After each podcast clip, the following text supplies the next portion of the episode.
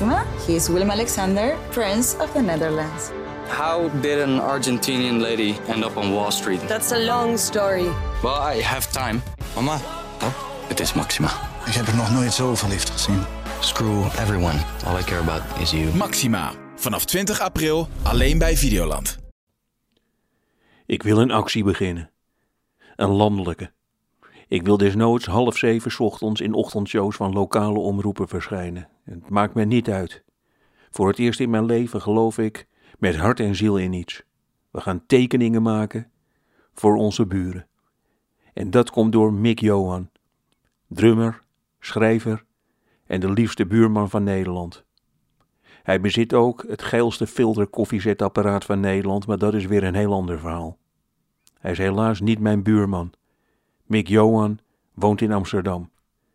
Enkele dagen geleden zet hij de volgende tekst op Twitter. Buurman Rob gaat naar een aanleunwoning. Hij komt de trap niet meer op. Erg verdrietig. Hij had een poster van de vrachtwagen waar hij vroeger op reed, maar ze hebben hem weggegooid voor de verhuizing.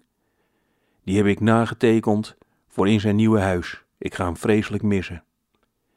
Onder die tekst staat in melancholieke grijstinten een verbijsterend mooie tekening van een vrachtwagen. En alles ontroert. Dat je Amsterdamse buurman Rob heet en niet Gerald of Pieter Jan, dat is al prachtig. Het woord aanleunwoning, in combinatie met vrachtwagen waar hij vroeger op reed, snijdt dwars door de ziel. Ik heb daar nooit goed over nagedacht. Ook machinebankwerkers, lassers, betonstorters en vrachtwagenchauffeurs gaan naar een aanleunwoning. Dan komen er blijkbaar mensen bij je opruimen die beslissen dat een foto van een vrachtwagen of een betonmolen niet in een aanleunwoning kan hangen. Ik weet niet precies wie die ze zijn die de foto van de vrachtwagen hebben weggegooid. Ik neem ze niets kwalijk. Ik zelf heb het huis van mijn ouders met een shovel laten ruimen.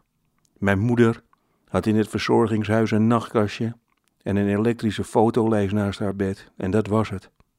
Nu denk ik, had Mick Johan maar naast haar gewoond. Ik weet meteen wat hij zou hebben getekend. Een naaimachine. Ik wil vandaag nu eens een keer niet blijven hangen in zwaar aangezette melancholie en dat ik vrijdag dan weer schrijf over het deksel van een pot pindakaas waar ik hahaha het gezicht van André Hazes in herkende. Nee, Nederland, we gaan troostend en meevoelend tekenen, nog voordat onze buren naar een aanleunwoning verdwijnen. We gaan 5 mei beginnen. Zie het maar gewoon als een bevrijding. Een avondje lang tekenen, met kwastjes en een pot water op tafel. De volgende dag bij je buurvrouw aanbellen en zeggen: Hier, een ekster. En dat doe je omdat je haar voor het raam hebt zien staan en weet dat het haar lievelingsvogel is. Ze neemt de tekening in ontvangst en ze weet: Ik word gezien.